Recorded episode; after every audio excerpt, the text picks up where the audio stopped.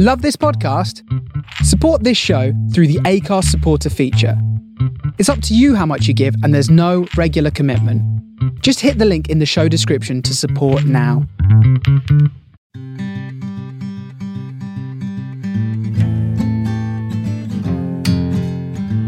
You're listening to Griefcast with me, Cariad Lloyd. How do we grieve for someone? How does it change and evolve as we get older? My dad died when I was 15, and it took me many, many years to be able to express what I had gone through. So I decided to create Griefcast, a chance to talk, share, and laugh about the weirdness of grief and death. But with comedians, so it's not that depressing, I promise. Each time I talk to a different comedian about their own personal experience of grief, as we remember someone that they have lost along the way. Whether it was a long time ago or you've just joined the club, this is a chance to talk about the peculiar human process of death. Welcome to Griefcast.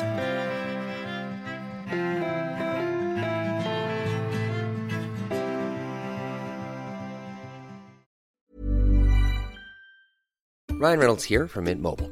With the price of just about everything going up during inflation, we thought we'd bring our prices down. So to help us, we brought in a reverse auctioneer, which is apparently a thing.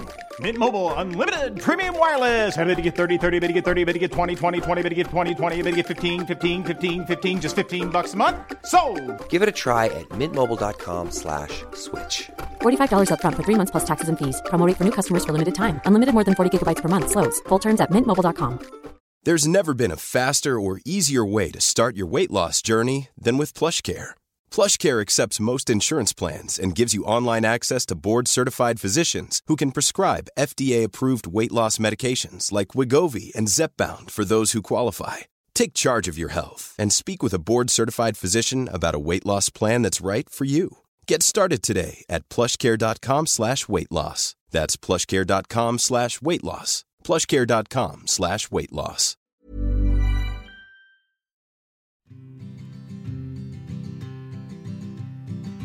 Hey Griefsters, I hope it's been an okay week for you all. Uh, we had some very lovely news this week. We won an ARIA award. Yay! Which, if you don't know, is an audio and radio industry award for best podcast. Uh, so, so over the moon. Uh, I actually couldn't go to pick it up because I'm currently in a play about death and cancer. Very on brand. Um, so, my amazing editor, Kate Holland, went to pick it up at the ceremony in Leeds, and you might not have been there. Uh, so, you might have missed what uh, I wrote for her to say. And one of the things I wrote for her to say was thank you. So, I just want to say it again. Uh, genuinely, thank you to every single one of you who is listening to this. If it wasn't for you listening and downloading and, you know, doing all the things that podcasts ask you to do all the time, uh, we wouldn't be able to carry on. So, genuinely thank you. We share this award with you, although I probably can't give you the award. I kind of, there's only one, but in spirit. We also have two live shows coming up uh, on November the 3rd at the BFI in London at 5 pm. We will be doing a cheery chat about death with Emma Freud and Katherine Ryan. And on November the 16th at 7 pm, we'll be at the Dulwich Picture Gallery with Geoff Lloyd from Reasons to Be Cheerful, Stevie Martin from the Nobody Panic podcast, and Sophie Duker from Channel 4's Riot Girls as well. If you head to the BFI website or the Dulwich Picture Gallery website, you should be able to book tickets, or we have tweeted about them as well on the Griefcast Twitter. This week's guest is comedy writer and podcaster Jason Hazeley. Jason is an incredible comedy writer. He has written jokes for Mitchell and Webb, Armstrong and Miller, Screenwipe, Philomena Cunk, the Paddington films, the Ladybird books for grown-ups, just to name a few of the incredible things he's been involved with. Jason came in to talk to me about his dad, who died in 2012. Welcome to Griefcast. I'm here today with comedy writer Jason Hazeley. Hello. Hello. Hello, Jason. I'm. We hesitated. I hesitated on comedy writer because you do so much. Like I'm trying to. If I even started listing, so you do those funny Ladybird books. Yes. You've got a new Radio Four series out at the moment Yes. called Agendum. Agendum, available on the iPlayer. I'm sure. yes. Um, you've worked on the Paddington films. Did some rewrites on Paddington 1 like and 2. Yeah. yeah. What like you do a lot. I'm, I'm busy. Yeah, that's if that's if that's what you're getting at. Yeah, and you work with um With Joel, Joel Morris, Joel Morris. yeah. But what I like about you guys, one, you're funny, that's nice. But two, I feel like it's nice to see like proper comedy, right? Because lots of comedy's changing at the moment, isn't it? Like it tends to be like maybe a stand-up will write a show. Yeah, but you guys yes. like are like genuine comedy writers. I feel like you're people who just you can hire you and you will make things funny. Well, this you know what? There was something I was reflecting on this because the recent death of Denis Norden. Oh, y- you know, and. Denis Norden and Frank Muir were basically comedy writers, and Yeah. then. But the one thing people remember Denis Norden for is for presenting "It'll Be All Right on the Night." You know, whereas you forget that he wrote hours and hours and hours of comedy, and he wasn't really a front of camera man. Yeah. Well, he was always a bit awkward front of camera. Yeah, he was, wasn't he? Yeah. I mean, I think he, I think that clipboard was a sort of safety blanket Yeah. for him, wasn't it? Are you hoping for your own version of It's All Right in the Night Of course, eventually? absolutely, yeah. YouTube bloopers or something. no, I've been in front of the camera a few times as well, and it turns out that that's not somewhere I should be either. the first, the first time I ever did I asked. I was, we were writing on a series of that Mitchell and Webb look, and I said to the producer, "Can I have a line in this series somewhere?" Just because I thought I'd like to stamp my face on Yeah, TV yeah. because I've been I've written a lot of it. And he said, "Yeah, of course." So I played a. There was just a, a some Bond parody. Um, and the opening shot was a camera sweeping across um, a casino towards some people who were playing. Um, I think they were playing Whack the Rat or something. That was the idea. It was a, it was a, it was a casino with all the wrong things in. it. right. And I was a croupier, and all I had to do was to step up to a table and say "Faites vos jeux, messieurs dames," and it was two paces I had to take. and when they said action, I realised I had forgotten how to walk. It's hard. Walking and talking is hard. Walking's really hard. Yeah. And then talking. In front of me, anything in front of a camera, it turns out for me, is fucking difficult. But I'm almost a bit glad because if you are such a good comedy writer, that if you were also like a flawless walker, it'd yeah, be too much. I know. Yeah, It'd well, be- can't do everything. You You know? exactly, exactly. Can't walk and write comedy at the same time.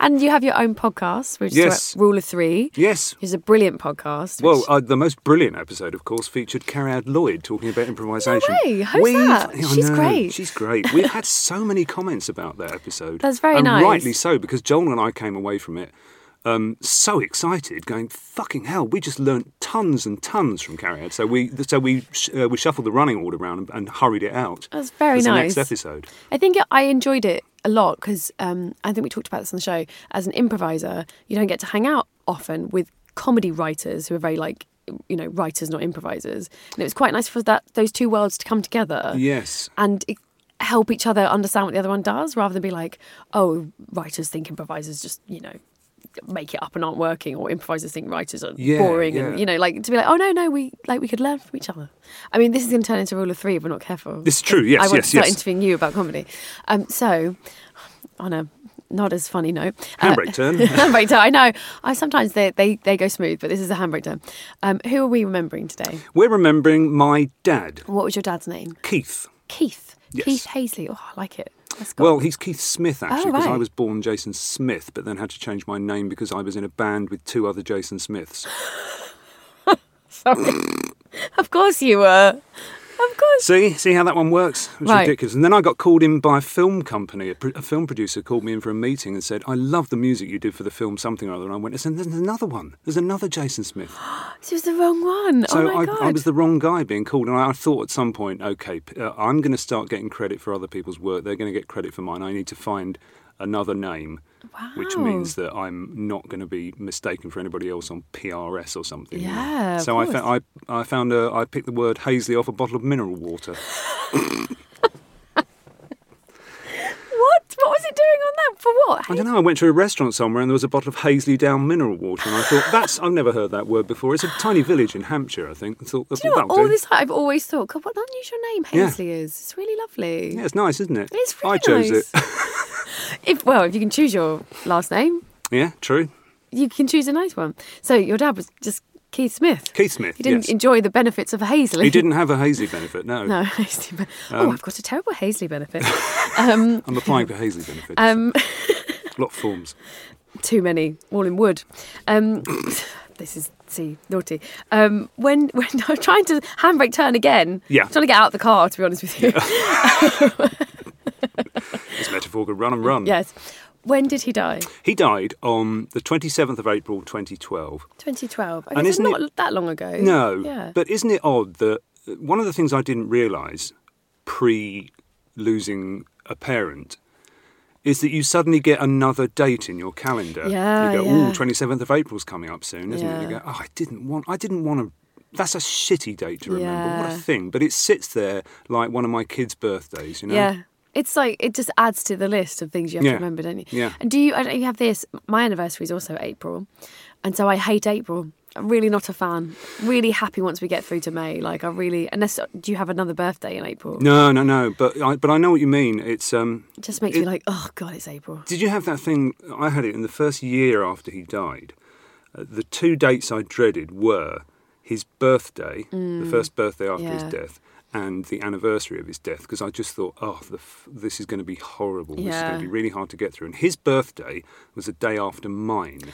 So my birthday that year was a very glum occasion, and I really couldn't do anything with it. Because you know what's coming tomorrow. because I knew that tomorrow was going to be shitty, and it turned out that his birthday was actually better than mine. Um, so, and then when the anniversary of his death came round, it, again, it wasn't what I was expecting. And the takeaway from this, of course, is that grief is not something that runs on a clock, is Yeah, it? It's just no. it's weather. It comes Yeah, and yeah, goes. yeah. You know, on my way English here today, weather. on my way here today, I checked the weather forecast and it said it's not going to rain, so I didn't put a rain jacket on. And when I stepped off the tube, it was raining. You know, so it's just it's just weather. It comes and goes. And Yeah. sometimes I'll get pitched into a couple of days of grief for no apparent reason whatsoever because there isn't a reason usually. It's just No, and it is. There's a lot of people use weather as an analogy. Like I often think like a black, you know, the black cloud or dark clouds, or you know, that kind of like suddenly everything seems foggy, and it's you know exactly the same as English people, British people during a summer when they're like, God, it's hot. I didn't expect that. Or it's rain. You know, we're always surprised, yet we shouldn't be. And exactly the same with grief. You're always like, what's why? And you're like. This is grief. This I mean, I think it's taken yeah. like 20 years, and now I'm like, oh yeah, of course, it's come out of nowhere. I don't question it anymore. yeah, yeah. It- But that takes a long time. Ditto, think. yeah. I think it's uh, it's very similar to um, Matt Haig, who is a lovely Oh, writer yeah, and a lovely man. writer. Um, said in uh, Reasons to Stay Alive, he's, he's talking about depression, obviously, but this very similar operating system. He said, um, "Depression is the cloud, but you are the sky." And you go, Ah, "Yeah, that's a nice way of thinking of it." Yeah. Yeah, yeah, So you're still there. yeah, It's just you can't. It's a bit crap at the moment. yeah. yeah. But don't worry, the sun will come out. yeah, exactly. I know. It's so. And then you'll be surprised that it's sunny. God, it's hot, isn't it? It's hot. It's summer. And we say we say on the show all the time, like the first year is is the you know, it's not that other years were- are easier, but that f- the first it's like your first love, you know, your first death. Mm. It's that first time you've been through it, and I agree with you. Like the birthdays and the anniversary, and like we get a lot. I get a lot of tweets on the Griefcast Twitter of people going, "Oh, I'm coming up to the first anniversary. Oh my god! Oh my god!" And the advice, you know, everyone always piles in with is like, I think the worry of it is always worse. Like the weeks before, you're Yeah. like, oh God, it's going to be so bad. That's and then the actual true. day, it's normally kind of quite bland and just sort of happens. Yeah. But I think the week before, you're like, oh God, it's good. And the, I don't you had this like the time? Like I'd look at the clock and be like, Uh, yeah. oh my God, it, Yeah, this yeah. time a year ago, this time three years ago, we were, you know, and you sort of can't help but fracture your life back to that yeah, moment. I know. It was exactly 1 p.m. on the 27th of April. So yeah. at 1 p.m. on the 27th of April, if I'm in the right mood, I'll raise a glass to him. You Know. Yeah, yeah. Um, but his. Can I tell you about how he died? Yes, I was just about to say, please tell me. because the, because I've, I've never I've never I wanted to write about this, but I've never got round to it. Um, so I'm going to do this here and now, and then never revisit it. I think he um, he was a very stubborn man, and he didn't like going to the doctor. Oh, right. Yeah. Yeah. Yes, I think we all know a a song about that, It's a don't we? classic character, yeah. yeah. yeah. Um, and he started coughing, and he carried on coughing, and his cough turned into a 24 hours a day cough. Oh my goodness. and for 18 months he refused to go to the doctor. And he was just coughing all the yeah, time. he had to move out of the shared bedroom because he was coughing all the way through the night as well. And he he had to wouldn't do- sleep sitting up and he wouldn't go to the Oh doctor. He my was such God. a fool. Um, and finally, he was taken by ambulance to hospital. Oh, and they said to him, you need, a, you need a quadruple heart bypass. So he had a quadruple heart bypass wow. and he rallied for about three days and then he started coughing again. And the hospital went, Oh, well, you did need a heart bypass, but what's this? And they couldn't figure it out. Um, and Oh, wow. So when they first looked, they were like, "Oh, ignore the cough. It's well, he had a massively distended heart, um, so they had to replace. You yeah, know, that was the like the four thing. valves or God, whatever they are. I'm not very good on plumbing. Um, and uh, so they helped him, but the cough persisted. Um, and eventually, he was he had an oxygen cylinder at home and was sitting there, yeah, you know, breathing oxygen, and he couldn't walk very far because it, it was really debilitating him. And then he started he started to really lose his breath, so he was taken into hospital. Um, and he lived abroad with my mum, so she rang me, and it was pretty clear that something very serious was wrong. okay. So I got straight on a plane. Where did they live? Was Spain. Oh, right, okay, so not too Um, far, but yes, yeah, typical not. Essex people retiring to Spain. um, and uh, they, uh, so I went over to see him, and I walked into. He was in intensive care at the time, and he was, it, he looked terrible because he was wearing a sort of. It was like. It was a cross between an oxygen mask and a prison, basically. He had this thing clamped to his face so hard that it was pulling skin back, you know, Oh because it was for some reason they wouldn't they didn't want to allow anything other than the pure oxygen to get to him. Um, and he said from behind it, not as bad as it looked, actually. um, even though it was, it really did look terrible. So I imagine it was as bad as it looked. And after a few days, they moved him out of ICU and put him onto a ward. And he was there for quite a while. And we, I hung around in Spain for a couple of weeks and went and visited him every day. And he was just, he had to remain very still and he had to have oxygen now and then. And he could talk a little bit, but not too much. And he could eat a little bit, but not too much. Was he still coughing at this point, or was he just very like Occasionally, weak? yeah. Yep, he was still coughing. And they still hadn't worked out what was wrong with him. God, that's wow. So you're just sort of in this mystery. Yep. He's obviously not right. Yep. That must have been really hard it was as very well. strange. And then one, he had a really bad night one night, and he asked a nurse for a bedpan, and he needed help to be sat onto the bedpan because he shouldn't move too far. Yeah. Um, and he couldn't pass a stool. Um, and then he felt he needed a bedpan a couple of hours later, so he asked the nurse again, and the same thing happened. Couldn't do anything. He asked a third time, and she said, um, "She said, no, I'm sick of bringing you a bedpan." Um, and he shat the bed, Oh God. and then the following morning, two ward orderlies came to give him a, a bed bath, and they were a bit rough with him, and he started coughing and panicking. Um, and my mum was there with him. It was first thing in the morning, um, and he was in a he was in a real state, panicking, saying, "I can't breathe, I can't breathe." Um, so they, they slammed him straight down into ICU again and sedated him. Um, so those were the last words he spoke. I can't breathe. Jason. He was then in ICU for a further a couple of weeks, I think it was. And at this point, he was no longer ours, he was hospital property. So the hospital would only let a maximum of two visitors in for one hour a day at a given time. And everyone had to be wearing, you know, shoe covers and gowns and Wow. things. Wow! And so this is this is in Spain still. Yeah, yeah, yeah. Um, despite my description of what happened to him on his last night of consciousness, the hospital was very good, actually. Um, I just think he got a bad nurse there. Yeah. Um, he, yeah, so he was in he was in intensive care then, and one by one, all of his bodily functions were being outsourced to pieces of machinery. Yeah. So he was surrounded by hundreds of thousands of euros worth of things that were beeping and hissing and pumping and whirring and Yeah. Yeah. Yeah. um, and we sat and talked to him for an hour a day um, for a couple of weeks. And at some point, after a couple of weeks of this, I thought, I really do feel like I'm surrounded by the stench of death here, and I need to get some. I want to see the living again. So I said to my mum, I'm going home for a few days to see my partner and my kids. Yeah, because it's very hard because, when you're in that. yeah. Like, and we've talked about this before. Of like that sense of death is so strong. You feel like you're breathing it in, and it feels like it's taking over you. And Mm. Yep. there's this sort of primeval part of your brain going like, "Get out! You can't breathe. You can't breathe here." Yeah, yeah. And it's really it's hard because obviously it comes with so much guilt because you want to be near them, but at the same time you're like,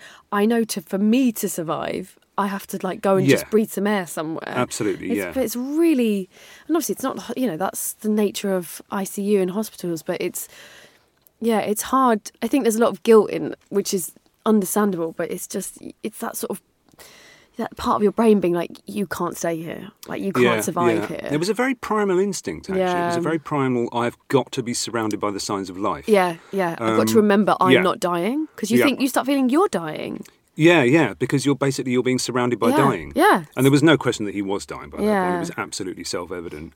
My mum was still saying, "Do you think he'll come back home?" And I was going, "No, no, he's not. He's not going to come back now." We, I used to get one of the things I used to do was I took my phone in there and played him one of his favourite songs every day. Chose a different one every day, just because I've read somewhere and I've got no idea how you know this. That Hearing- hearing is the last thing to go. Yeah, I know. I've heard that. So I've got no idea. I mean, but I watched the the many things that were the the many machines that were attached to his brain Yeah. for any signs of any change of waveform, and nothing was happening. So I don't think he heard a thing.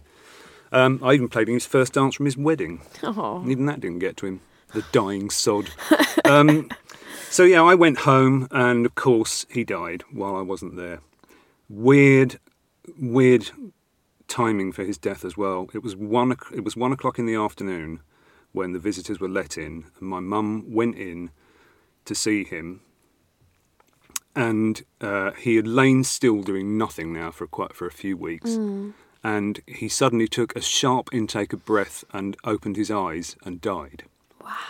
Um, which I think really traumatized my mum because she it was very very clearly this is the moment of death you Yeah, know and yeah. i think she read his opening of eyes as his acknowledging i'm dying i'm that's it i'm dead you know Yeah. um, so i then went back to spain a few days later and he had he'd chosen to leave his body to medical science for research which is very rare in spain Mm, right. because they're quite strictly catholic Of course, yeah, yeah. so his act of generosity was sort of not read that way Because they were like, he wants to what? Sorry, that's not what we do. Yeah, Yeah. yeah. Oh, also, the hospital were were like to my mum, "Where's the family? Why aren't the family here?" Oh, wow. And she said, "Well, my son's gone back to uh, Yeah. London for a few days, and well, you should be here with a dying relative." You know, there was lots of sense of duty and bollocking Wow. going on. God, that's mad. I know, I know. Yeah, there you go. different strokes for different. I folks. guess that's the, yeah, it's very, you know, you are in a completely different culture, but it's funny, isn't it? Like things like, that doesn't mean I don't, because there's not 20 people here weeping, doesn't mean people aren't sad. Yeah. But of course, that's what they read as sad. yeah. You know, They re- and as respectful, I suppose. Yeah, you know, yeah, Because it would have been respectful, I suppose. I went to the funeral parlour. I said I want to see him to say goodbye to him. I Turned up at this funeral parlour, which was a huge fucking place. It was very, very Californian. Um, and talked to the guy there who said, "Okay, well, we'll lead you into the chapel of rest, and you can see your father." Um, I'd done this before many years ago when my grandmother died. I went into the chapel of rest where she was in Cornwall, and there she was laid out, looking beautiful and young and lovely and at peace. And I walked into the funeral or the funeral parlour in Spain, into the chapel of rest, and there was a nice big stained glass window at one end, and at the other end, um, two orderlies pushed a trolley through a door with a body bag on top of it. oh God. And I thought, right, okay, because if he's leaving, yes, if he's leaving his body to medical science, oh of yeah. course they can't they won't- do stuff. they won't do it. anything Yeah. to it. So he's oh, just been in a fridge in a bag. Oh God. And they unzip the top of the bag, and there he was, one eye still open, his nose apparently broken, great marks on his neck where the lines had been attached to him, Oh God. unshaven. He just looked fucking awful. Yeah. and it and it really upset me. And I started to feel guilty then about going, fuck, I should have been here. I could have shaved him, you know, just stuff like that, which is sort of cosmetic and irrelevant. You Yeah, know, but it's the kind of thing that gets you. My mum and sister were there with me, and I, I'd gone in alone. And so I looked at the state of him and was kind of, I thought, I'm going to hold his hand, I'm going to talk to him. So I said to the, the orderly who pushed him through on the trolley, could you leave me alone for a few minutes? And he went, well, how long do you need? Oh my God. And it was really, I really felt like uh, I'm, I'm. We've been terribly disrespectful in some way here. I don't really, I couldn't really get into it. I couldn't really understand it. So I had a few minutes with him and spoke to him and told him I loved him, which was more or less true. Um, and then um, left him to it. And I went out to my mum and sister who were waiting outside, and one of them, I can't remember who, said, "Do I want to see him?" And I said, "No, you don't. No, Yeah. You definitely don't." God, that's so interesting then. So do you think there was a big problem that he wasn't you weren't sort of doing a Catholic burial, like he wasn't in a coffin and they just didn't quite I think know what was going on. I know? think so because one because for instance in the in the medical system out there once they've you know carved you open and done bits and pieces to you and so on they then what's left of you is then given a proper Catholic burial Wow. by the hospital. Wow. So I think that you know in some way or other uh, we were he was this was his decision let's remember he was either um, defying Catholicism or deferring Catholicism in some way yeah. in a way that they didn't like. Um, I I, suppose really perhaps that normally happens when there isn't a family. well, maybe, yeah. I suppose. You what do you do when someone, you know, Yeah, is so- there's no one there to mourn for them? You know? Yeah, so perhaps it's more common that it's like, oh, okay, he's being used for research Yeah. because there aren't, and they just couldn't. I get. I'm trying to think of an equivalent. Like if someone here was like, oh, we're going to send him to the moon, and you, "Ok- okay, so you have to like, please, can you put him in a moon suit? Now all the doctors here being like, okay, like, Uh, don't you want to? Do you want some family to see him before we send to the moon? Like, I guess they just, yeah, you just Does so out the Musk remit. want to wave you long goodbye? But that's really, it's such a funny, it's such a funny small clash of culture, but obviously Mm. it has such a huge effect on you, on you and your family. Yep. I think that's really interesting because it's like. You, you know, we forget as a country that isn't predominantly Catholic, hasn't been for a very long time. Mm. You know, if you know your history, Henry VIII, guys, I'm not just like being anti-Catholic. Suddenly No, he realise it's not- real. yeah, it's, it happened. And so when you do go to those countries where, you know, Catholicism is still very present and a very big deal. Yeah, it's just that all that other stuff comes with different, yeah, different baggage in the way that yeah. we have our baggage. You know, and you don't. I think I didn't read some of the signifiers. I was. I mean, I how was, would you know? I mean, that's like No, how would I know? Where not- in your life would you get that know. lesson of like if your father dies in a Catholic country, like who's Make sure you're there. Yeah, exactly. For Christ's sake. But also, I think that I want to go back to that because that happens on the show so much that people say the moment I left, they died. Yeah, yeah. It's so common that I am now convinced that either they either they want you there. If they want you there, they'll wait for you, and if they don't, they won't. Mm. like I think it's such a common thing that they don't want the kid. They choose to go when the I children aren't wonder. I mean, obviously, we'll never know, but it's a perfectly plausible theory, isn't it? Yeah, just, also, there's something. It's either a beautiful coincidence, or it's, or, or there's something we'll never know as well about the fact that it was when my mother walked in at Yeah. visiting time, Oh, yeah, held his hand, and he died. yeah. I do think that's. Oh, I mean, obviously, never- I don't know. I don't know, but don't I can know. only go by the stories that I hear on this, and it, it often is they either they often don't want the kids around. It seems I hear so many stories of the children saying, and now having had kids, I think I get it. I can understand being like, yeah, I don't want you to have to see this, but my wife or my partner, yeah, my husband, yeah, Yeah. they they're my level. They understand that's different, but I don't want you to have to be there. It's so common that someone goes literally like, I went to get a cup of tea, or I went to go and buy something in the shop. You know, I went back to home for a, cu- to have a bath, and then they fucking call me and they're like they've died. It's, you know, it's who who knows. Who but- knows? So yeah, so then your your sister or your mum, you said don't see them, and then did you have a funeral later? No. Um, so the next thing that happened was obviously when you're a body ready to be sent to a research hospital, you have to be got there fairly quickly. And Yeah. as we left the funeral parlour, a black windowless transit came past us, and I went, "That's him, isn't it? Oh God. That's him. I know that's him." He's not in a funeral car, is he? He's just in a refrigerated van. Off he goes. Did you speak to him about this choice? Yeah, yeah, very much, yeah. Yeah, And. I, I fully supported it. I think it's a great idea, yeah. The thing, of course, it left us with was an absence of a funeral and an absence of a memorial. So yeah, there's no So, funeral. They've taken no the funeral. body. We had a memorial service back in uh, back in the UK, and I said to my mum, "I'll speak. I'll say something," because I thought I'm a writer. I can do this. Yeah, yeah. Fucking hell.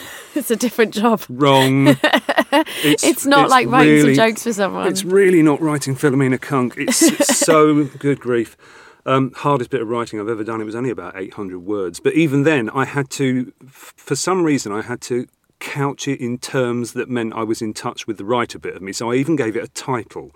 It was called My Father's Nose and Other Features, or something like that. You know, because I had to. It had to be a piece of writing. Yeah, that's the way you Otherwise. I would just probably lose my shit. You know. yeah. But it was such a hard thing to do. But it was. But it was okay. But I was. I was very conscious as well because we weren't very close, my dad and I. So I didn't want to write something that sounded like some enormous paean to this wonderful man because Yeah. that wasn't the relationship I had with him. Yeah. Um, so I had to make it absolute. I wanted to be scrupulously honest about it. So you know, I did mention the fact that he was largely an absence of a parent because he, mm. he he did some. He made some odd decisions like moving to night shift work, which meant that he saw his family for half a day at the weekend, and that was it. And we worked six nights a week the rest of the time. Wow. So you know, there's definitely some there's something going on there. You know, Yeah, yeah. this I don't want to turn this into therapy, no, it's mainly because I'm going to therapy. If you ask, um, How old were you when that happened? when When he t- took night shifts? I think I must have been about seven or eight, something Oh like wow, that. young then, young Yeah, enough yeah. to notice that kind of like, oh, that's a change. Yeah, God, yeah, that's hard. I think it's really. I mean, I have the same, not the same, but like because our relationship wasn't perfect. You, I never want. I never want people like when people are like, "Oh, it's so sad." And you're like, "Yeah, it is." But it's not just sad. Like it's more complicated than that. Like Mm. you know, it wasn't like, "Oh, I, my dad was such a great guy." It's like it's, it, I get annoyed by that. 'cause, like it's just is anyone have that simple relationship with their parents? Really? I don't know. They As must be happy people. You get. I mean, you do get. Um, Some people do. I've had you do some get people, on the people who show. say, "My mum is my best friend," and uh, every bit of me goes, "That doesn't sound right. That it sounds like there's something missing there. Not missing from you or your mum, but missing from the rest of the world. Yeah. You know what's going on there." um, can I tell you the two best things that were said to me Yes, in please. the period after he died? Um, I'm going to have to use names here, so I don't. This is not me name dropping. This is because they are both a great credit to the people.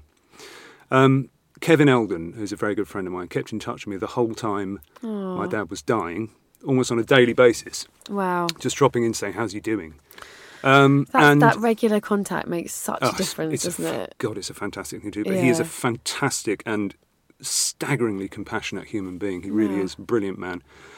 Um, and uh, when he died, he sent me a, a message saying, um, "He did some good things, your dad." Um, and I thought, "That's weird, Kevin. You've never met my dad. Why, what made you say that?" Yeah. And of course, it, it didn't take me long to realise, oh, he means me. What a lovely thing to have said. Yeah, so thank yeah. you, Kev. And the other thing was, and this was just brilliant, I was in a pub in Shepherd's Bush with a few people, one of whom was Carrie Quinlan, Oh, who's also been on the show? the wonderful Carrie Quinlan. Um, and uh, I was talking to her about it, and she had lost her dad, I think, about Yeah. two or three years before me. And we were talking about it, and she put her hand on my elbow and leaned in and looked me straight in the eyes and went, It's shit, isn't it? And I went, Yeah, that's the most accurate thing anybody is going to say to me about this. You're right, it's shit. Yeah. It's just shit. It's shit. It's, It's really shit. shit. Grief is shit. Yeah. Death is shit. it really is. Yeah, it is. And I think so often, like, again, like people are like, well, why do I feel so bad? You're like, because someone died. Like, because that's what Hmm. Do happened. you remember the death yeah. that happened? Yeah, So that's, you, that's you why. feel shit. Like, and this kind of, yeah, this kind of cleansing of it all, of it all being kind of like, well, and this and that voice and all of this. It's like, no, it's shit. It's really shit. That doesn't mean good things can't come out of it or you that you won't be okay. But it is shit. Like you must. That has to be acknowledged first and for all. That it's shit. It's just mm. really shit. And it, if someone said, "Do you want this door where you don't have to deal with it, or this door you do?" You'd be like, "Oh, the one where I don't have to deal with it, please." that sounds great. That's fine. But you know, that's that's life and all the rest of it. That's weather. That's just what happens. And grief, I think, is a very slow acceptance that sometimes things are very shit and there's nothing you can do about it. Like that's all really Yeah. the process of grief is. It's Yeah. just taking tiny, tiny steps and going, oh, sometimes it's raining.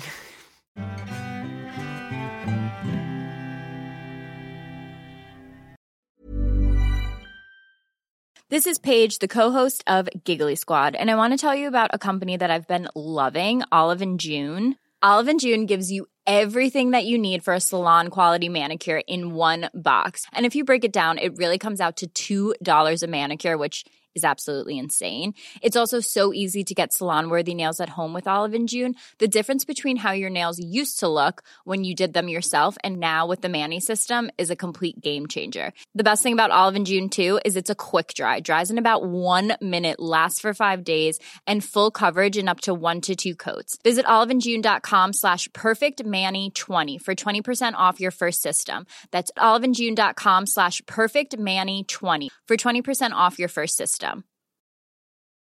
Ever catch yourself eating the same flavorless dinner three days in a row? Dreaming of something better? Well, HelloFresh is your guilt-free dream come true, baby. It's me, Keke Palmer. Let's wake up those taste buds with hot, juicy pecan-crusted chicken or garlic butter shrimp scampi. Mm. Hello Fresh. Stop dreaming of all the delicious possibilities and dig in at HelloFresh.com. Let's get this dinner party started. There's never been a faster or easier way to start your weight loss journey than with PlushCare. PlushCare accepts most insurance plans and gives you online access to board-certified physicians who can prescribe FDA-approved weight loss medications like Wegovy and Zepbound for those who qualify. Take charge of your health and speak with a board-certified physician about a weight loss plan that's right for you. Get started today at plushcare.com slash weight loss. That's plushcare.com slash weight loss. plushcare.com slash weight loss. Welcome back to Griefcast with Cariad Lloyd. At the memorial service, I put I put a little I put an announcement of his death in the local paper in Chelmsford, where he was a postman, and had also rung the sorting office where he worked and said, "Look, can you stick a notice up saying Yeah. there'll be a memorial service?" here?" So, a load of postmen turned up to Oh. the memorial service, um, and what was dead touching was that they started talking to me. Um, about my dad, and they were describing a completely different man from the one I knew. They were describing this very sociable, very compassionate, um, very, uh, very hard-working, um, standing up for people in the workplace. He was never like that with his family. So it was such a, it was a very, it? very different person being described to me, which I, which I was, I was pleased that they had fond memories of him, but I was also very confused because I thought he didn't bring it home. Why didn't he bring that home? He could have brought that home with him. Yeah, but again, it's that slightly generational thing, isn't Yeah. it? Oh, very much. Yeah. It and is. it's so like now there's such a blurring of work and home, and you would Mm. never keep them separate. I think so many people are like, no, you know, I am who I am, and this is what I do, and so it, it's that my home is as important as my work. But yeah, I've heard that before. of People just being like, that's not the person I knew, No, no. and it's really weird, isn't it? Like, I mean, my dad was, for instance, my dad was a racist, right? Um, and he would confess to it. Um, he would say, "Yeah, of course, I, yeah, I am racist. I suppose I am racist. Yeah." And when he retired, I went. I surprised him by turning up at his retirement drinks, and he uh, he introduced me to his best mate Dave, who was a six foot six black guy. And I went. I thought my my dad doesn't. Un- I don't think he understands racism because this is his best mate.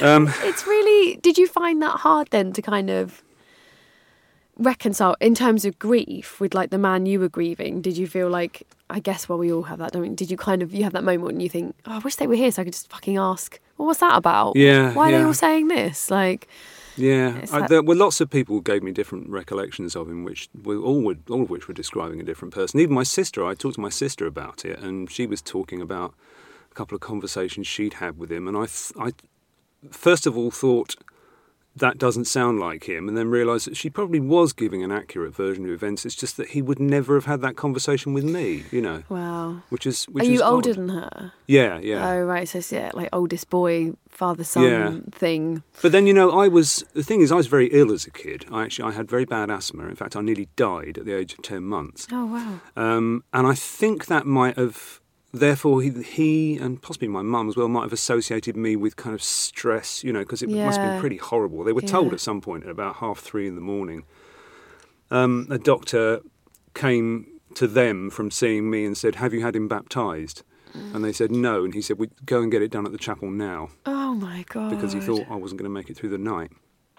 And in a curious theme of being short of breath, Um, what my dad died of, by the way, is something Oh, called yeah. pulmonary fibrosis, Right. which is growth inside the lungs. Extra tissue grows inside the lungs, meaning that the capacity of the lungs becomes smaller and smaller and smaller, and the body fights for air by coughing. So, how he eventually died is basically he drowned. Oh my god. Pretty grim death. Yeah. Um, good job he was sedated, really. yeah. I, you know, in a funny old way. Yeah. Um, yeah, but then he, but then when uh, about a, a year and a half, I think, after he died, my son, who was probably four or five at the time, something like that, got very ill with a sudden shortness of breath, oh wow.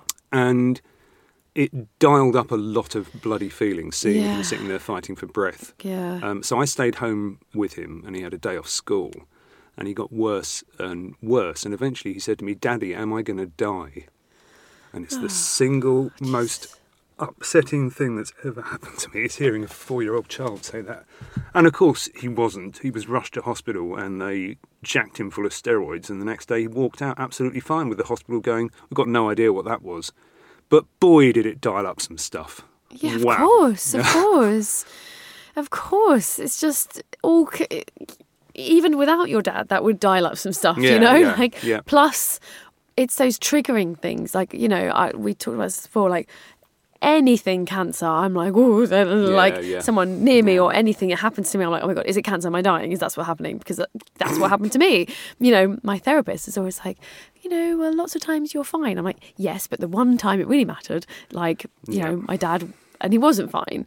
So yeah, anything that.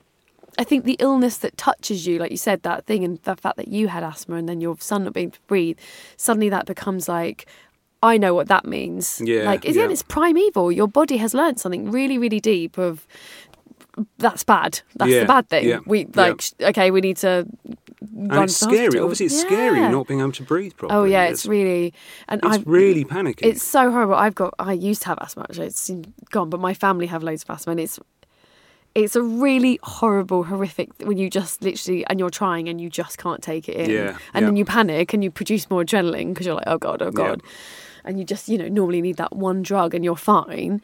So God, yeah, of Ventolin's a wonderful thing. Oh my it? God, it's incredible. God, I, well, I didn't have that when I was a, a tiny oh, bairn though. So Oh, when right. when I used to have asthma attacks as a very small child, I used to have to have a a suppository of a drug called aminophylline. So not only was I lying there not able to breathe, but someone had to put their thumb up my arsehole. Sorry, I deserve some good luck. that is bloody awful. I know it's amazing, isn't it? So But did, the other thing about asthma, of course, and this is true of any shortness of breath, is, is not only is it frightening for the person, but it's also frightening to see. it's Oh. Yeah, it's frightening to really witness frightening. people not able to breathe. It's a Yeah. horrible fucking thing. It's really, really horrible. Yeah, I suppose because like with cancer or stuff, you can see pain, but you can't you can't be like, oh, they can't breathe. Mm. Like you need a doctor to be like, oh, their liver is failing. You're like, oh, is it? Yeah. I don't know. But yeah, that breathing thing, you're like, I can see it, and I know I can imagine how that feels very clearly. So did you um after Morrisov, did you like? Did you have like a headstone or you know a play? A pl- did you do anything for him? He didn't want anything. Oh, right, My okay. my mother planted something in her garden um, in memory of him. I wanted something though because I found on the first anniversary of his death, when uh, when the clock came round to one o'clock, and I decided to raise a glass to him, poured myself a little scotch, and then thought I've got nothing to chink this glass of scotch yeah, with. Yeah. So I bought an old post box Oh. from uh, an architectural um, salvage place um, and had it put in the back garden so that I Oh. could go up to the post box and toast it. That's adorable. that's so nice. Well, it's a bit silly, really, as no, well, isn't it? I don't you think know, that's silly at all. I think that's beautiful. I think that's genuinely one of the most beautiful things I've heard. Never got any birds nesting in it. I mean, I was really. I thought this would be great. You know, I'll see a bird coming out of the letterbox one day and go, "Oh, we've got a, we've got a bird." Maybe it's too li- low. Maybe you need to build it up with some leaves. Uh, Because like they might be a bit. Afraid, it might be too deep for them. Like their bird instinct might be like, we might not get out. So I think you, can you open it? Yeah, yeah. Oh, I would open it and I'd put loads of leaves and sticks to raise it a bit. And then they might be like, oh, all right. Good. I, I came here for bird box advice. Actually, One of the weird things that people don't know is like I weirdly I know some stuff about some birds, guys. Do you? Are you a are you a are you a bird? I'm not a twitcher, but my mum's very into the garden. So yeah, like Ah. I, again, same. Like grew up, and we've got, she planted a tree for my dad. But like years later, we didn't have anything for years either. As I said, the stories I always say, he was in the wardrobe. His ashes were in the wardrobe for about ten years, and then eventually, when we did spread them, it was in Wales. So yeah, I don't have somewhere we can go or anything Hmm. like that. But It's weird that, isn't it? I, I used to think I used to think that graveyards were faintly ridiculous places. Um, yeah, and but but then you realise no, actually these are these are really important. These aren't you know. It's, So the idea of interring the dead is faintly absurd, but the idea of having a focal point yeah. is perfectly logical. Having it's, it's what you would now describe as a safe space. True. for somebody to go and grieve and Yes. and you know you can't do that in the supermarket but in a graveyard and it's quiet and respectful and calm and i feel very fu- i feel funny you know when graveyards are sort of you know when you can see like they a bit's been is gone awry Hmm. like you know the, the tombstone's fallen over or some trees have got involved and i get really like oh that was once so important to someone and now like there's and I get it, it's the process and it's expensive and councils can't Yeah. fix everything, but it does Yeah. make me feel like, yeah, I don't know. I suppose I just hope, well, no one is alive anymore for that to matter and maybe no, that's okay. it's strange that, isn't it? When the you know the people really for whom the grave was the benefit Yeah. are no longer there. Yeah. Or when you I- walk it's over strange something. Though, you know, the I, I was a few years ago. I was doing some family tree research, and I wanted to find the my great grandfather's grave and my paternal grandmother's grave, and I found my paternal grandmother's grave in Ilford. Um, in the most wrecked, vandalised, fucked up graveyard I've ever seen. It was Wow. in such a pitiful state. oh, no. And then I found my great grandfather's grave, and he died um, out in uh, in France during the First World War. So his is in one of the Commonwealth Grave. Um, Oh, right. What they call the Commonwealth Grave Commission, something like that, um, in one of their graveyards. Um, and I found it. It was a really hard one to find, but they are perfectly kept. Wow. And I mean, the, the reverence with which they treat, you know, the, the dead armed forces is fabulous. It really yeah. is. Do you and your sister talk about it still? Do you feel, have you. Not, not very often, no. I still ring my mum on the on the anniversary of his death, obviously, because she probably has the hardest time of it. yeah. They got married on her 19th birthday, and he died when he was. How old was he? 68, Oh, I think. wow. So, that old. just uh, so an, they'd only really known each other, you know, Yeah. which was, you know, which is a very. So for one half of a partnership that long to disappear Yeah. permanently It's really is hard. a leaves a hell of a hole, I think. But She then started to become him. Um, Oh, really? Yes, she started to take on his responsibilities and started to do things like build walls and mend fences, uh, and and and consequently do things like drop breeze blocks on her toes and things like that. Great. So she started. Yeah, she thought she ought to do some of the things that he did, It's like, Mum, get some people in. and she and she was always complaining about you know bits of wiring or the or the pump for the swimming pool. You never you never wrote this down, Keith. You never told me what order you're supposed to do the valves in. You know, oh. Well, yeah, we talk about some of, communication, jobs that you do Yeah. that, like, Yep. especially in a partnership that long, it's just done, isn't it? It's just like, oh, you do that and I do that, and we don't. I don't tell you what I'm doing, but it's Yeah. re- it's important to check in with your partner. What do you do that I have no idea about?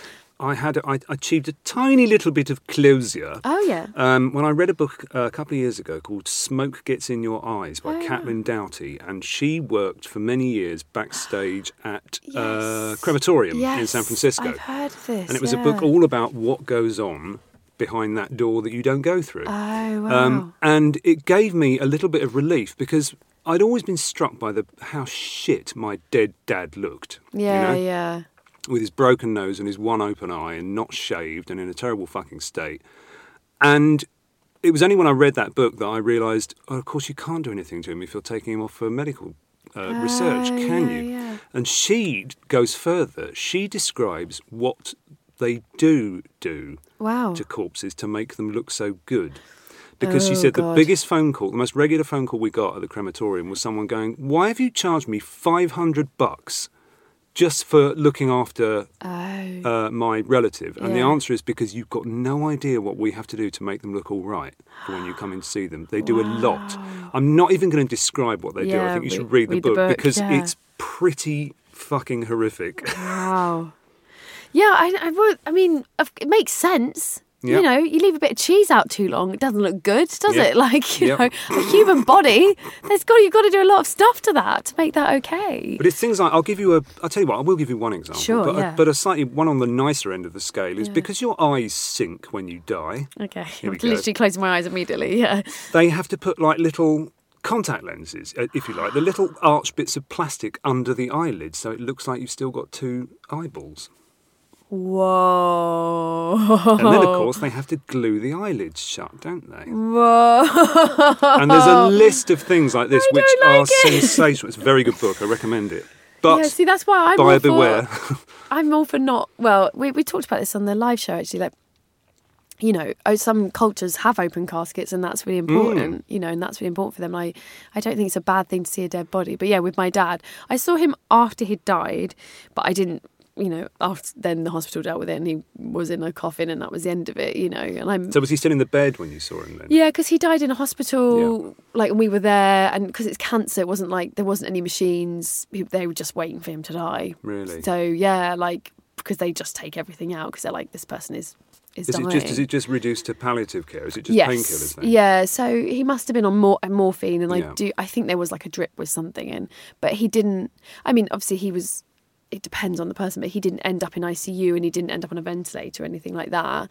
It was just like this person's very slowly dying, and we're just yeah waiting. So he was in a hospital bed, and we were around him, and yeah. So I remember there not being like it, it didn't feel like there was lots of tubes or anything like that. It felt like it was just. I mean, obviously he looked awful, looked like he was fucking dying, and um, yeah, and like their body is shutting down, but they don't give them any food or fluids because they Yeah. want them to die. Yeah. So I remember my brother saying that of like, you know, he needs water, he needs water, and they have like this horrible. It's not horrible. It's they like a little cotton bud you can put to moisten their Yeah. lips because everything gets really dry. I remember my brother saying like, you know, we need to give him water. My mum being like, like no, we can't. Like the point is, we're you know we're trying to help him die. Like we don't. Um, I remember at the time being like, what? like whoa, Oh, what? That doesn't sound like what? Okay, but Is this what we do? yeah, but then it's now I'm very appreciative that my mum was very calm and understood what was going on. As me and my brother were obviously much more, you know, much more younger, much more like, but the like. Because you were about fourteen. I was weren't you? 15, yeah, I was 15, so my brother was 19. Um, yeah, my mum was amazing. Like, my mum is amazing, and she's very good in stressful situations. Like, we, you know, like you definitely want her around with something when the shit kicks off. She's like, she's like, got it.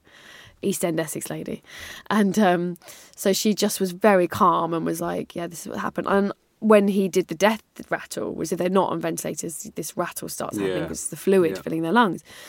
And again, my brother was like, "What was that? Why was that?" I just never said anything. I was like, "Mm." And she said, "Oh, it's the death rattle. He's dying." You know, and I was like, "Uh, "Okay." like, which again, I still to this day, I have said to her, like, "How did you know that?" She's like, "I don't know. You just know it. Like, it's just things you know." I was like, "Well, now I know." So yeah, it was a very different experience. So I saw him dead. I saw him die, and I saw him dead. But Yeah. I once, you know, and also because cancer, he was so like you said, he was already in a terrible state. He yeah, didn't, yeah. You know, much thinner and uh, almost yellow, and yeah, didn't look like you say that kind of like, oh my god, my dad looks like not not a well person at all. So I mean, you know, Which was accurate. which was very. ac- I mean, I'm not a doctor, but I could be. I diagnosed that straight away, guys. This guy is bad. So yeah, but I know what you mean. I I think it's interesting that you saw him like that because I'm sure it must have been deeply traumatic. It was but horrible, yeah. in another way, you know, they have this huge thing now in psychotherapy that you need to see the body and it really helps get the closure. Yes, and it then does, it also yeah. helps you understand why he made that choice. Like you said you read that book because you were trying to figure out what was happening. So in a way, it sort of led to yeah. understanding that process a bit more, I suppose. Yes, it did. Yeah, I suppose. But it's a very different thing from seeing someone in, like my grandmother in the chapel of rest where she'd been looked after. You know, Mm. Yeah, she just yeah. great. You know, that was that was really lovely because I just thought, oh. Nan, you look great. You know, I did come out and say to the funeral director at the time, she looks fantastically well, doesn't she? Even though she was stone cold and waxy, you know. yeah. But um, yeah, yeah, I don't now think I've seen one done. Have you not? No, I don't think so. I've seen a lot of dead bodies, but not like fr- I've seen fresh, Fresh. fresh dead But bodies. you haven't not- seen uh, No, I don't think so. one that's been iced. no, not an iced cake. No. Um, yeah. Well, now the the other thing that's I was going to jump off with this. I had a few thoughts about before coming here, and I was going to jump off with this point, but we'll we may as well do it now. Yeah, Which is the verb died. Hmm. He died. As someone like me who just who constantly thinks about the weight of words and things, I go. So it's something that is an active verb. Yeah. And I think dying, it should be passive. It should be something that happens to you, not something you do. He died. He was died. He was died, yeah. Hmm. Well, I said this, I think I said this in Aisling's episode that only recently in therapy, my therapist pointed out that I always say, when I was 15, my dad died. I very rarely say he's dead. And I find he's dead still quite tricky Do to you? say, yeah. Because he's died sounds active. Sounds like and he's it's an doing event it. in the past. It's an event, he's doing it. Whereas he's, still dying. dead now, isn't he? Yeah, dead. That sounds very final to me. It makes me feel like, oh, I'm sorry. What is he? He's not dead. He died. Yes. like, and I, she pointed out to me, and I was like, oh yeah, I'm still clinging on to like him doing something. You know, he did this. He's Yeah, doing it. yeah. Yeah, I agree with you. The died is. It's a. I maybe it's a maybe it's a sneaky helpful word because you sounds active and it makes you feel like they kind of did it rather than like Yeah. it happened to them. Perhaps that's why it's evolved that way. I don't know. I, I- I can't work out whether it is an active or a passive thing. I don't know Yeah. whether you die or whether death happens to you. Yeah, it's interesting, isn't it? I suppose I'll find out one day. One day. Yeah, it's interesting, isn't it? I suppose I just feel like dead is just to me is like it's to me dead is a full stop and died is a comma. yes, yes, because someone can die and then things go on, yeah. can't they? And they do. And that's weird. Did you have this as well? The peculiar thing when oh, I got the news, my mum rang me. I was sitting outside the festival hall where I used to work with Joel, having a sandwich in the days when I ate bread. before bread hates, before bread started to hate me, um, and uh, I was eating a sandwich, and she rang and uh, and said he died, and so I said, okay, I'll pack up my stuff and get a plane over, um, and put this rest of this sandwich down, which I suddenly wasn't in the mood for, Yeah. um, and had that strange feeling of looking looking around at everybody and going, everything's just carrying on, isn't it? Everything's Yeah. just carrying on. It's so And weird. I, now I've got to carry on. you feel like there should be like a Batman signal in the sky Hmm. of like someone just died, everyone stop smiling immediately, put on your Yeah. black clothes. Or can we just have a big matrix freeze yeah, for a Yeah, minute? Can everyone yeah. just stop for a minute It's nothing weird. while this sinks in?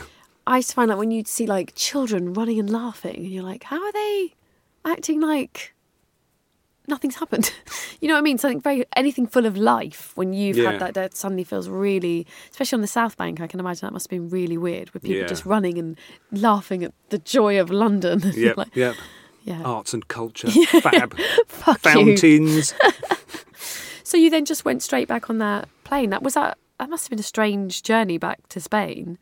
Yeah, it was. I don't really remember much about it. Actually, I Oh, don't remember much before going to the going to the funeral parlour. Frank. By the way, the funeral parlour in Spanish is a tanatorio, which is a thanatorium or death building. Wow. Thanos, death, Greek, isn't it? Tanatorio. Oh my god, that's a dead arium. oh god.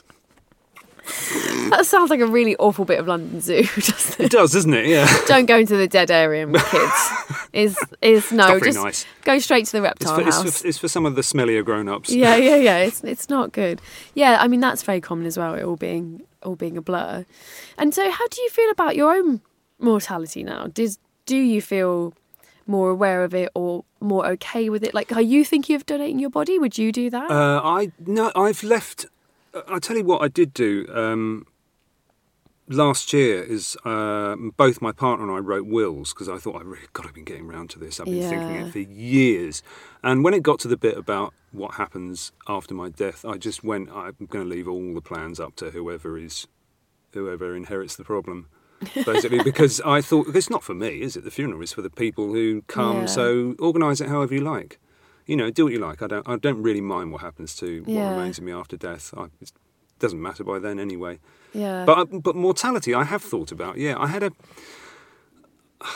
I had a weird experience that a, a couple of, ye- couple of years ago, which genuinely uh, got to me for some reason. Um, I was back in the early mid '90s. um, I struck up a friendship with um, a female actor um, when we did a show together, um, and we hung out a bit and got on rather well. And at some point, we ended up in the same bed. Sure. Um, I concluded that that was a mistake, and I'm not sure whether she did. I think she probably did as well. But Right. but anyway, it meant that we didn't really speak to each other very often after that. And for some reason, I was thinking about her a couple of years ago. I thought, I wonder where she is. Um, I wonder how she is. I'm going to look her up. Um, so I googled her, and all I could find out was about some TV shows she'd been in years ago, and just couldn't really find any trace of her at all. And I was, uh, I mentioned to a friend of mine. I said, you know, how do you, how do you find someone? And he went, well, I'm an investigative journalist. I, I can, I'll find her if you Oh want me to find her. So I said, yeah, go on, because I'd love to be in touch with her. I'd, I'd found an old phone number for her and had tried Yeah. that and got nothing.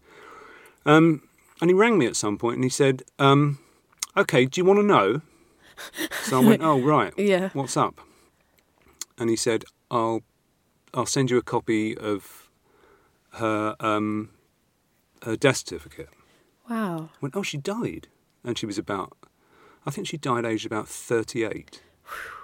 Um, and and not in a not nice way as well.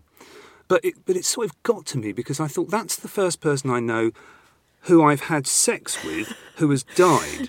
So I've done the most living thing you can do Yeah, with yeah. someone who is no longer living. And it was a really weird dissonance. Like it took me a few days to sort of work through it and pro- get sort of pick it to bits. Even now I'm struggling to articulate it. Yeah, But because it's such an odd feeling of going, Yeah. but but we were in bed together Yeah. and now you're dead. Well, it's that thing as well of aging, isn't it? It's just like, Yeah. oh, I see. Like, that's because I think when you're, you know, under 25, these things to most people are like imp- impossible to even conceive. And you start Mm. realizing, oh, death is near. Death is always near. Yeah. And we just treat it all the time like it's not. And so, you know, I didn't feel like that because my dad died when I was 15. My dad is dead. I'm getting better at it. but like I didn't fe- I felt like death was so present and that's why I, you know, was had suffered terribly from anxiety and because it was like it's too close to me. Yeah. But I would see other people and be like it's like it's like me saying I've been to Moomin Valley to you. Like it's like, well, where's that? It doesn't exist, you know? And you're like, it's real. Why are you all acting like it's not real? And I think that's the thing when someone young or your age or you've had sex with, you're like, but how can they Yeah. be dead? That means yeah. I'm gonna die. like, I suppose it is a reminder, isn't it? There was a page that um, that we wrote in the Ladybird book of the midlife crisis about. Um, was it the midlife crisis or was it the husband? I can't remember anyway. I think it was the husband about how as he gets older, he starts to make little noises. He cre- you know, he sighs as he gets out of chairs and Oh, pom poms yeah. as he walks from room to room. this is to remind himself that he's still here. yeah. Um, and and I wrote that. and th- I really enjoyed that gag. And then a few, uh, got comparatively recently, I stuck on a Tom Waits album I hadn't listened to for a long while, Alice. Um, and there's a song on that called "I'm Still Here." oh wow. And I thought, oh, I think I must have dialed that up for it because it is about yeah. feeling like you don't exist. It, it Yeah. goes, the lyric goes, "You haven't looked at me that way in years, but I'm still here." Oh, And you go, oh, fuck, he can write, can't he? Yeah. Oh, it's a great tune. It absolutely folds me in half every time I listen to it, though. can I read you something Yes, that Neil Edmond Oh, the amazing said? Neil The, Edmond. the amazing Neil Edmond. I was I was reflecting on Facebook on the it was it was the anniversary of my dad's death. I think I was reflecting on how I, I felt the years since he died were time that he wasn't going to get back as well as time that I wasn't going to get Yeah. back. And Neil Edmond said this, which I think is just brilliant. So I've written it down. good. He said, It's so difficult to avoid their defining characteristic being deadness. My dad never really thought of himself as dead, but that's how we all think of him now.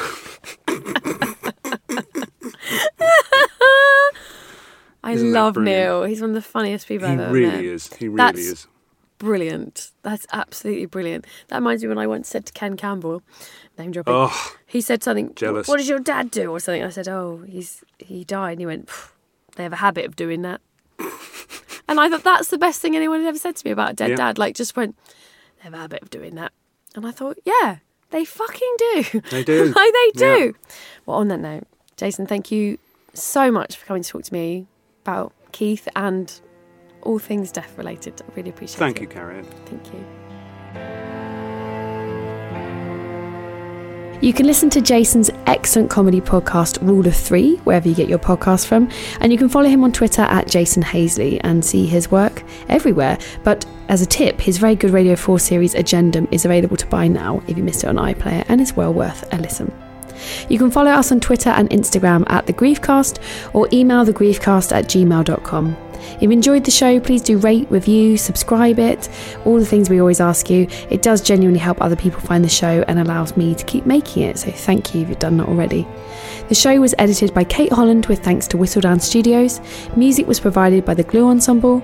And remember, you are not alone.